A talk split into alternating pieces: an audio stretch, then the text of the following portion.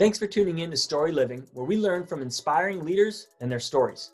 I'm Jack, founder of Light Adventures, a certified coaching firm on a mission to illuminate people through storytelling.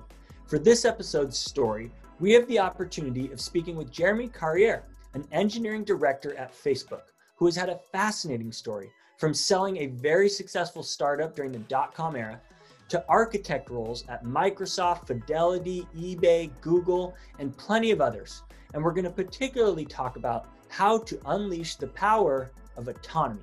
So let's flip to the first digital page of this story and dive in. Hey Jeremy, thanks for joining. How you doing today? I'm well, Jack. How are you? I'm doing real well. Love some of the things you have behind you. Where are you joining from today? Uh, yeah, uh, we're super lucky uh, to have a place uh, in the Catskills, a couple hours outside of, of um, of New York, out of Manhattan, where we usually are. So, yeah, great to be out here in, in the woods these days. Wonderful. And you seen any good stars these days out in the woods? Uh, yeah, over over there with the telescope. Uh, yeah, the light light is great here, nice and dark. Uh, have have the opportunity to see see some good stuff. So yeah, it's it's been uh, been one of the great pleasures of this uh, sort of forced isolation. Yeah, there you go. Make the most of it. So, um, good segue then. A little bit of technology over your right shoulder there. I'm curious as far as technology, how your love for it began. I know you mentioned a little bit of an experience in high school with computers.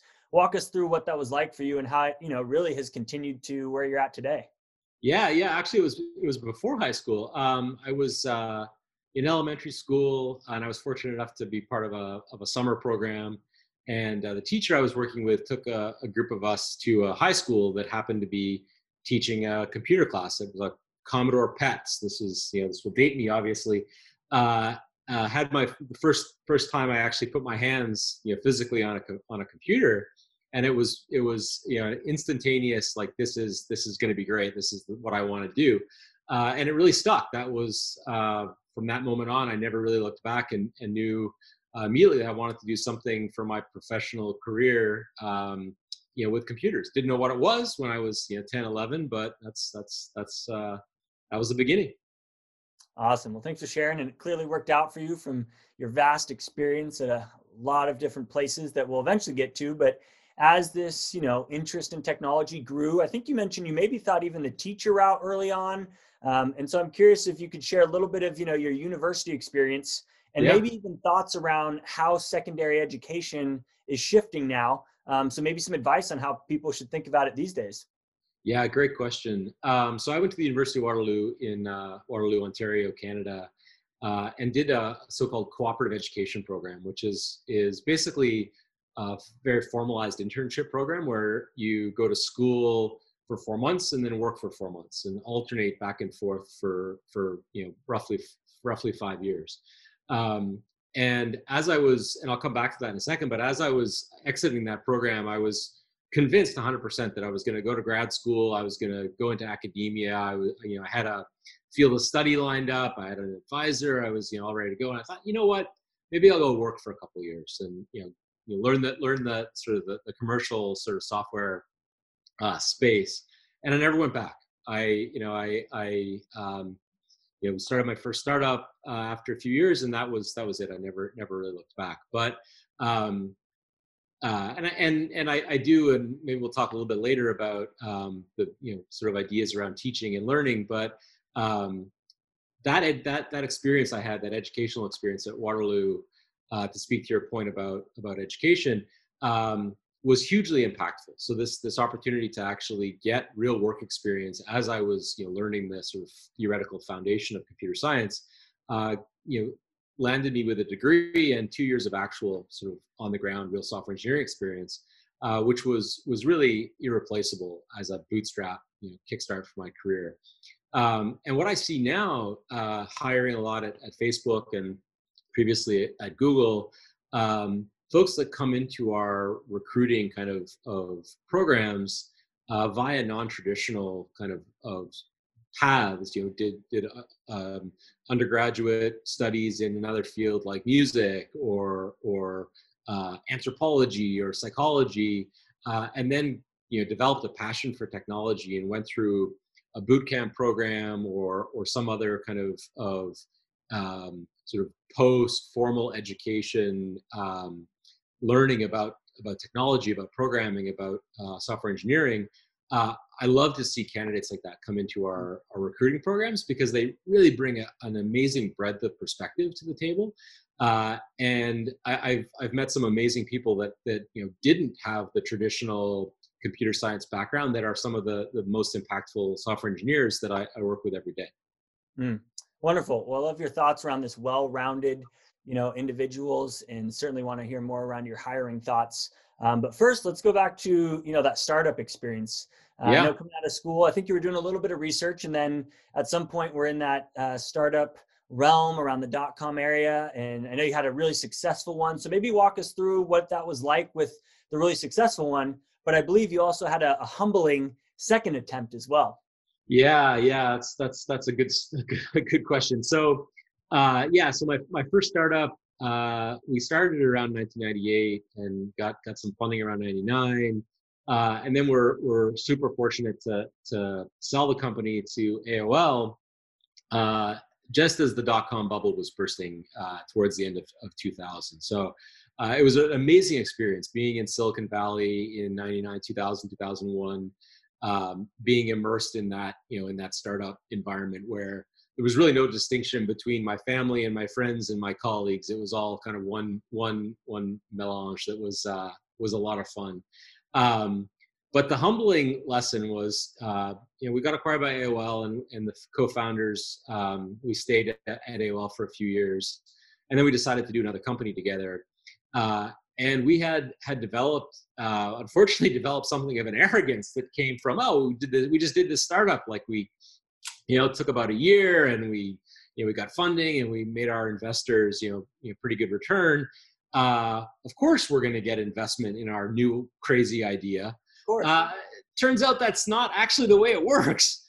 uh, you know, venture capitalists, you know, yes, they appreciate the, you know, your your track record, but you got to have a good idea, um, and and one that's yeah that's practical. And um, you know, my my second company. Uh, again, we, we we entered with a with a lack of something of a lack of humility uh, that, that, we very quickly you know worked our way out of as we we came to grips with the reality. But it was uh, it was a very educational experience.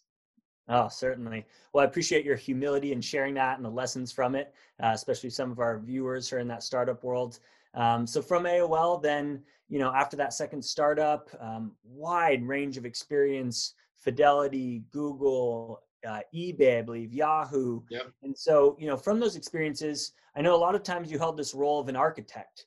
Um, and so I know most people have a general understanding of what that means, but maybe paint a little picture of what's involved with this idea of, you know, an architect. Yeah, it's it's it's uh, a really interesting topic, and and um, I kind of got into this this sort of realm of software architecture when I was at, at Carnegie Mellon, uh, working at the Software Engineering Institute, uh, where I developed a, a, really kind of formal uh, perspective on what soft, software architecture was, how it was defined. Um, and then uh, my experience met the real world and uh, discovered that a lot of those theoretical ideas uh, extremely valuable and very powerful but really need to be adapted to uh, be, be, practical and pragmatic in in you know professional software engineering environments um, so I, I, sort of went on this uh, on this bent what i called low ceremony architecture for a while where i kind of um, came up with a set of principles that let let folks step away from what software architecture means in a formal sense you know how you make architecture decisions and process and standards um, and shift much more towards a, uh, a, sort of a flexible definition that's centered around the idea of how you make decisions uh, in building software systems uh, where you prioritize the decisions that will have the greatest effect on the software that you're building. So there's some hmm. decisions that are uh, easy to change, some that are hard to change. Uh, some decisions will have a big impact on the result of your system in terms of its quality, some that will have a smaller impact.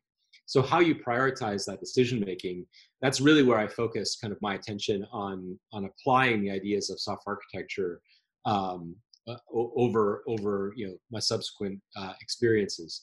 Um, but yeah, it, it it really does take a very pragmatic attitude to apply those those ideas effectively in uh, in professional software engineering organizations. Hmm, super interesting. And you know, this idea of the strategy bring to the technical side, uh, I know it's important to you from a people side as well. And so I'm curious from that experience of all these different corporate environments, many times at places that were, you know, peaking, right, and doing yeah. really well, very productive. Uh, and you shared a really interesting notion around shared understanding for a culture. So maybe elaborate a little bit more from a leadership point of view why that's so important, and especially in these organizations that continue to thrive. Yeah, it. I really think that that um, as much as as you know those of us in, in technology and who have you know built careers in, in fields like software engineering as much as we think of ourselves as technologists um, maybe the biggest lesson i've learned over my the course of my career uh, is it's really about people and really about building this shared understanding. Uh, because it doesn't matter how good an idea is if you can't get other people to to to, to have um, a high degree of common understanding of that idea, it will never get realized. And this happens at, at all scales, um, teams of all sizes, companies of all in every domain that I've, I've, I've worked in. Um, so finding ways to, to really develop a, uh, a common set of goals and a common perspective on on how you're going to attack those goals as as a team I find to be really the, the, the, the linchpin of successful software. And a big, a big factor, a big reason for this that I, my opinion at least, is that um, sustainability hmm. of, mm. of teams and of systems is really, really fundamental. It's in some sense, um, oversimplifying, but it's a, it, sort of easy to get it done the first time. Build the thing, deploy the thing. I learned this in, in you know in startup land. Uh, being able to build a thing that you can that has a sustained life that will live beyond the team that you know that created it uh, beyond the organization that conceived it um, that's really where uh, a, a, depth of common understanding really becomes critically important because otherwise things evaporate very quickly right we're, we're very we're very fickle uh, as humans so finding a way to, to build sustainability really depends on this idea of shared understanding Hmm, wonderfully said. Yeah, especially the sustainability and that long-term play, um, really being around, you know, for decades instead of a couple years. And so I'm curious with this idea of shared understanding. It's not always easy to make that happen. Uh, there's usually some people in, you know, disagreement or wanting to go rogue. Um, so do you have any examples of, you know, in the trenches when people weren't really gelling or working around that shared understanding, and really how you handled that from a leader's point mm-hmm. of view? It sounds like an interview question. Um, I'm going to use that one. Uh, yep. uh, yeah, yeah, good, good. Couple of interesting examples. So back back when I was at um, at AOL, right after we got acquired uh, in in late 2000, we started another project to build a voicemail system. So my company had built a voice technology. AOL, well, of course, email was was a sort of the centerpiece of their their offering at the time um, we wanted to build a voicemail system. So we combined their email system with our with our voice system to build a home answer voicemail system. Uh, this is pre-smartphone, obviously. Um, and at that point, I was the sort of the the lead sort of technology you know architect uh, of of the system, and I I was pretty naive about what it was going to take to get all of these different teams. There's you know six or eight different teams across the company that had to participate and get on the same page to you know to get the system done. We had the one team that was about customer kind of sign up and billing. We had another team that was the voice or the um, email system. Our team was the voice system. There was you know another team that did um, you know the storage for our voicemail greetings. Uh, I had a really hard time getting them all on the same page to march in the same direction to produce the system that I saw clearly in my head. Uh, and and the way I ultimately um, had to really tackle the problem was to, to spend a lot more time. And again, I was naive. Had to spend a lot more time than I thought was necessary to understand where all these other teams were coming from. Like hmm. again, early in my career, I didn't have an appreciation for well, that the the the team working on email, they have a set of priorities. They're working on a set of things that you know that, that are important to them and to, to to fulfilling you know their responsibilities to their to their part of the business. Um, me showing up and saying, "Hey, I want you to you know work with me on this this new project."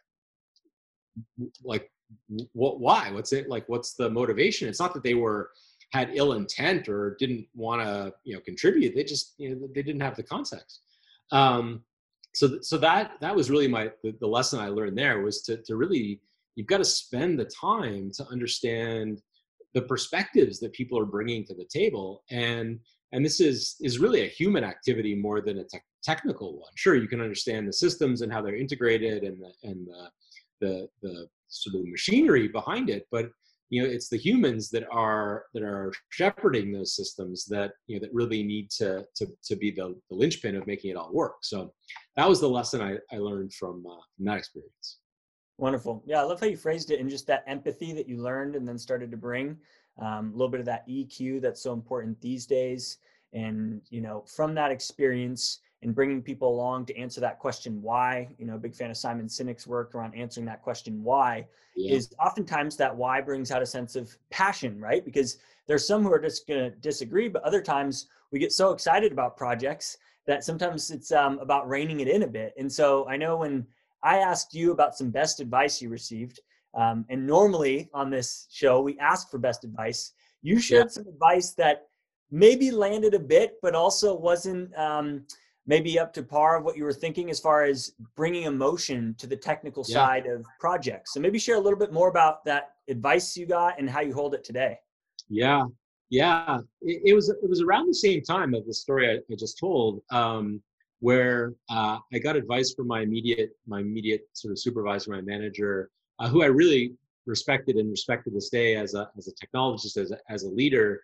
Um, and he, after a, a meeting that we were in together, where I kind of got emotional about a uh, I don't even remember the specifics about some some technical thing we were debating about, and uh, I got emotional about it uh, in in this meeting. And he, and my my supervisor took me aside after and and gave me the advice to always leave the emotion at the door, hmm. to always you know you know be objective, sort of be dispassionate in in technical discussions and uh, I, I, really took the took that to heart. Right, I it was you know I respect this guy. I think this is this is an important piece of advice, but um, I struggled with it over the years to to really universally apply that guidance. And I've now finally, you know, after many years, come to the conclusion that you you need to modulate, and there's a place for passion in in uh, of course respect is paramount, right? I'm I'm you,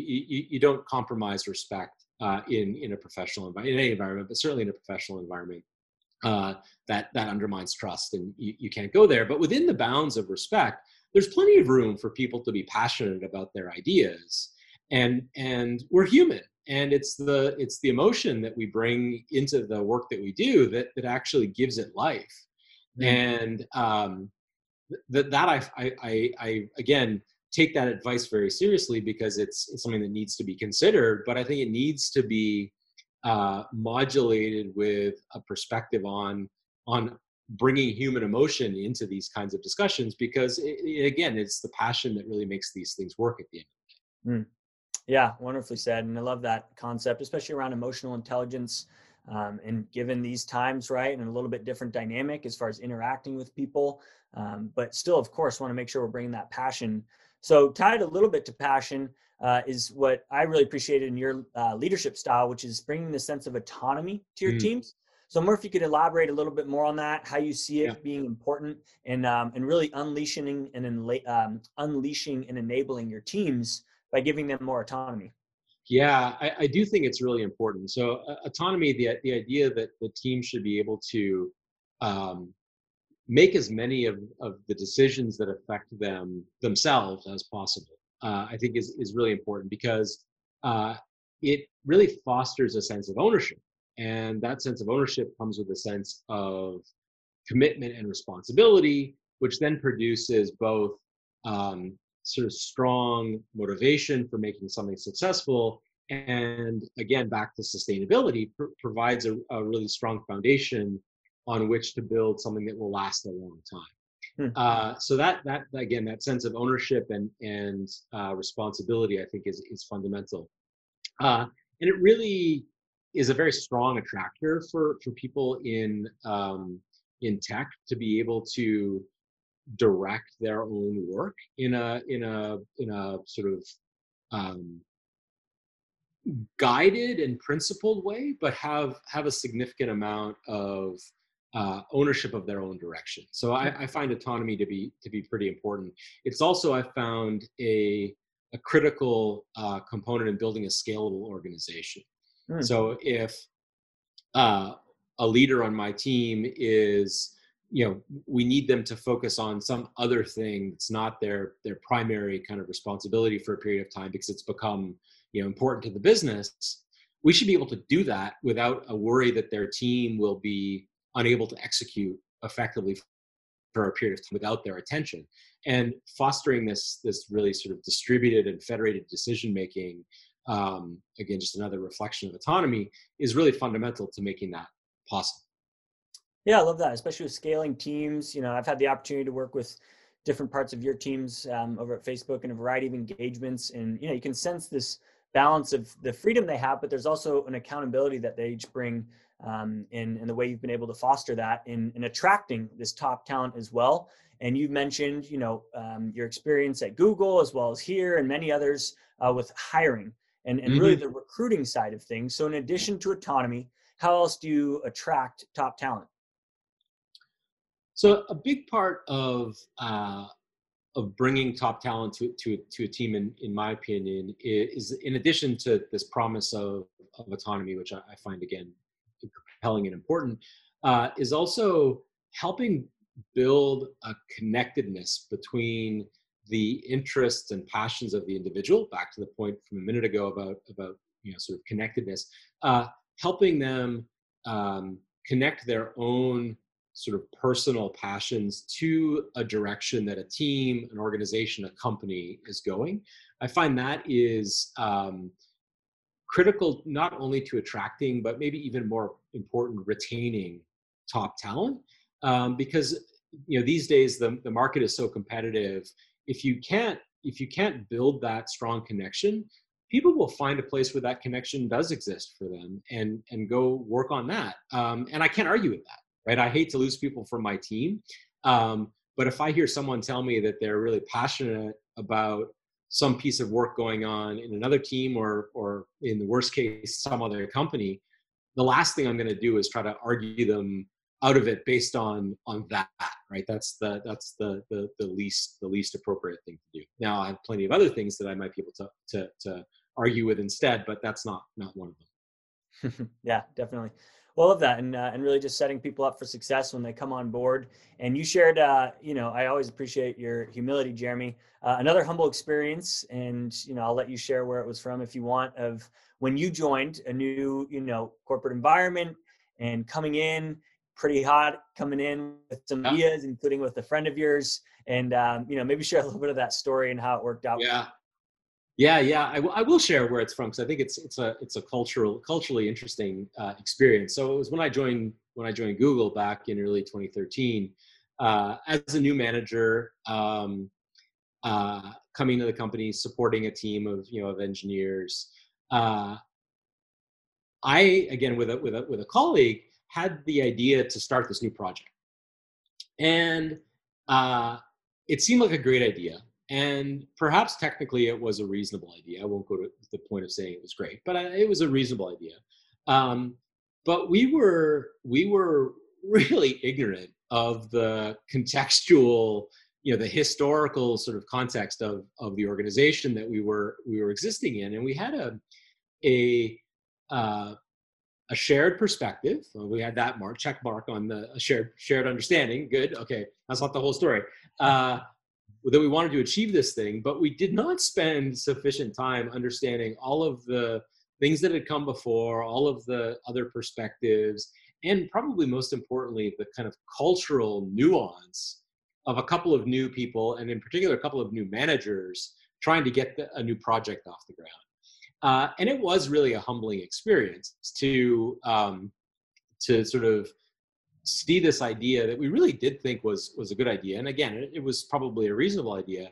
Just really struggle to get any traction because it was um, so poorly positioned in into in the context that we were trying to to, to you know, feed it into.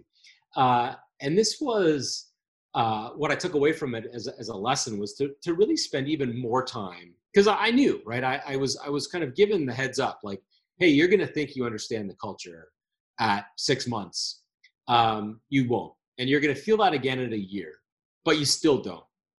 um, I should have taken that advice to heart and really given it given it more time to understand really the the environment that I was operating in.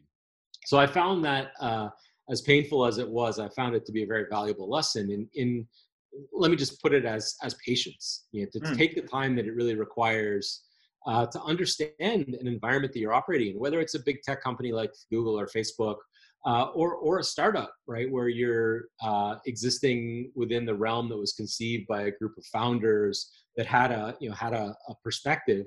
You've got to take the time to really understand and develop, as you said a minute ago, under, develop the empathy with all of the all of the stakeholders that are are around you. Mm, definitely, yeah, I love that lesson. Appreciate you sharing, especially from the cultural side.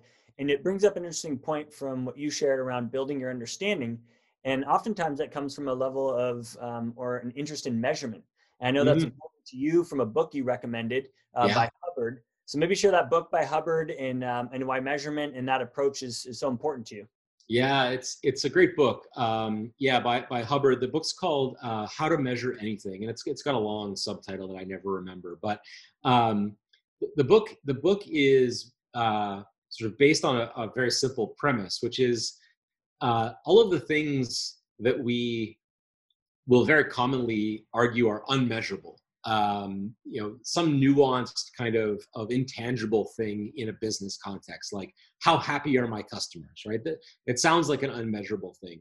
The the book makes the the point very clearly that really the point that people are making is not that it is unmeasurable, but it's too hard to measure. Hmm. And really, what's beneath that is not that it's too hard, but it, that it's too expensive to measure. So the book introduces the idea of the cost of acquiring information. Hmm. So, how much energy, money, your time will it take to collect enough information to make a decision? Hmm. And I apply this as, as much as I can, kind of day to day, uh, in in trying to be explicit in when I'm making a decision or I'm helping my team make a decision, uh, being very clear about the information that we have on hand to guide the decision that we're trying to make and what it will cost us to acquire more information to make perhaps a better decision. And will that better decision really justify the cost in acquiring that additional information? Hmm. So it's it's a it's a pretty uh, simple in one sense, but nuanced in another sense kind of idea that I find very practically applicable uh, day to day. So it, it's a great book. Um, you know, the first you know, three or four chapters give you kind of all of the all of the raw material. Um, but yeah, highly recommended. I, I recommend it to everybody. That, in fact, if anybody ever says to me, "You can't measure that," I say, you know, I ask them to go like. I, I, will have a copy generally and say, hey, go read the first few chapters and then let's talk again. Yeah. Um, and then maybe they can make the argument that it's not worth measuring, but they can't say it's not measuring. Wonderful. Yeah, I love the nuances with that, and especially for a, a decision-making framework.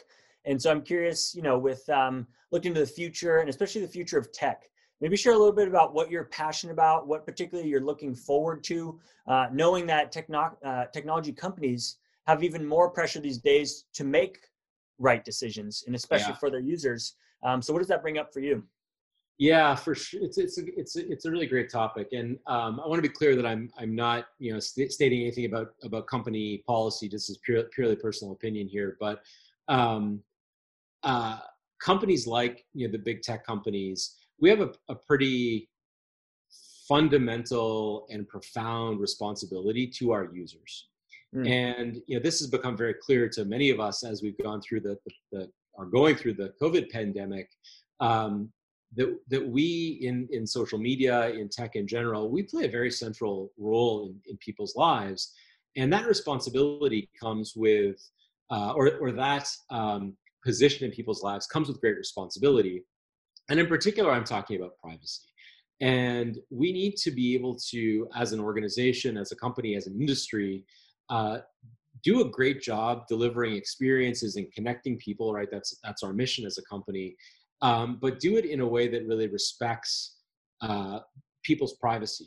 And again, I'm not I'm not you know stating any kind of policy here, but it is, in my personal opinion, a really fundamental responsibility that we have as an industry. Uh, and I, you know, some of the things that I see us uh, doing are, are super exciting in this space because in additional, in addition to it being a really nuanced and and challenging sort of policy problem, it's also got huge technical implications. And the technical complexity of solving deep issues in privacy are are um, are there's a lot of richness there, and I find it a very uh, fascinating to. Wonderful, yeah, such an important point. Appreciate you sharing about it. And so, in addition to that, maybe on a personal level, uh, although I know privacy is important to you, uh, any gadgets or other particular tech, even in maybe the biospace, given what's going on around the world, or or just far out technology that's also you know top of mind for you, or you continue to monitor? Um, just a little bit, you know, futuristic, exciting stuff. Yeah, yeah, I, I, I am a gadget guy. Uh, you know, you saw my telescope back. keep pointing the wrong. So my telescope, and you see lights flashing. I've got other gadgets back there. Um, the the thing I'm uh, I'm playing around with now, which which isn't actually at all futuristic, uh, it, although it seemed to me, it, you know, that it, it might have been. But I, I just bought a, a, machine learning rig, ML focused PC, uh, and it's got it's got a few graphical GPU you know cards in it. Uh, and just for the heck of it, I went to to, to sort of figure out um, how to how to reference check this machine against the history of computing and it's about as powerful as a mid-range supercomputer, like I mean top 10 supercomputer from 2005. Wow. So it's sitting on my desk. It's got four GPU cards in it, and it's a it's a multi-million dollar 2005 supercomputer. Uh, so the, the the the point with this is uh, the the trajectory of this technology is just just incredible. And it's it's of course a, a big focus across the industry um, machine learning and, and artificial intelligence. And i do not purport to be an expert at, at all. I'm just learning the basics. But it is fascinating and it's going to play a progressively more central role uh, in all of the things that we do in in uh, in tech Wonderful. Sounds exciting. Looking forward to hearing more about that. And as we're wrapping up here, uh, a couple closing questions. And one is in a little bit different vein from the tech side is, you know, a nonprofit you're particularly passionate about. I know so you also have a passion for caring for animals, but uh, I think a local yeah. one, the Woodstock Farm Sanctuary, maybe give them a little shout out or, or whatever else you're passionate about as far as, you know, philanthropy. Yeah, yeah, absolutely. The Woodstock Farm Sanctuary is is local to us here in in the Catskills um, and it's it's a great facility that actually rescues animals uh, and um, you know brings them back to health if necessary, and then and then cares for them, gives them a home for the rest of the rest of their lives. Uh, and and they do. And I've I've been there in person, and I've I've you know toured the farm and met a bunch of the animals, which which is is awesome.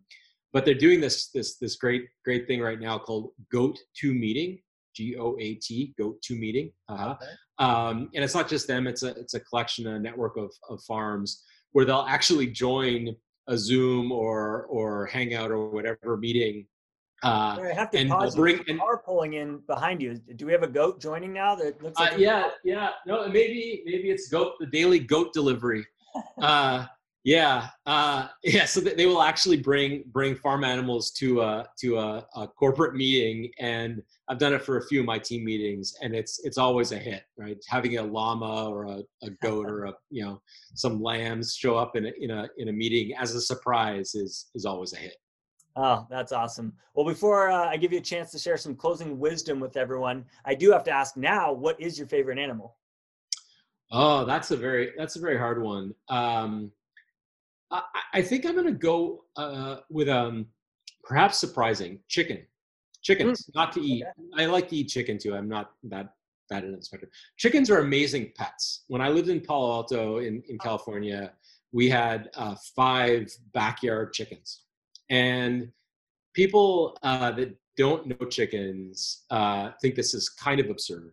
Um, but they're they're actually super interesting pets. They have personalities. They are they're friendly. They are are, are really very interesting animals. Uh, uh, so yeah, that, that's where I'll go with favorite. I've I've got many favorites, but that's the one I'll I'll stick with. I love it. Shout out to the chickens. Awesome. Yeah. Uh, well, I appreciate your time, Jeremy. This has been awesome. Any final closing wisdom for people? Uh, a little bit of inspiration. That's what this story living podcast is all about. So maybe final words that you might leave us with. Yeah, I I I, I think what I, what I'll leave in sort of in closing is um, is learning. Mm-hmm. Um, you know the, the the importance of continuous learning in life, and it's one of the things that that I've reflected on a, a lot lately. Is um, am I continuously growing? Am I learning new things, whether it's a, a technical thing or a or a or a you know some you know sort of side hobby passion um, just continuing to, to, to, to, learn and have new experiences, uh, I find uh, I've, I've come to appreciate is really very central to my, to my well-being is to continuously learn. So that's, that's the thing that I, I think everyone should kind of find a place for. Mm, I love that. Well, I've definitely learned a lot, Jeremy, and I'm sure viewers have as well. So thank you so much again, and uh, all the best with what's next. And uh, thanks again so much. Thanks a lot, Jack. Huge thank you to Jeremy for joining and for all of you listening in. I'd like to express my gratitude by actually ending with a short prayer.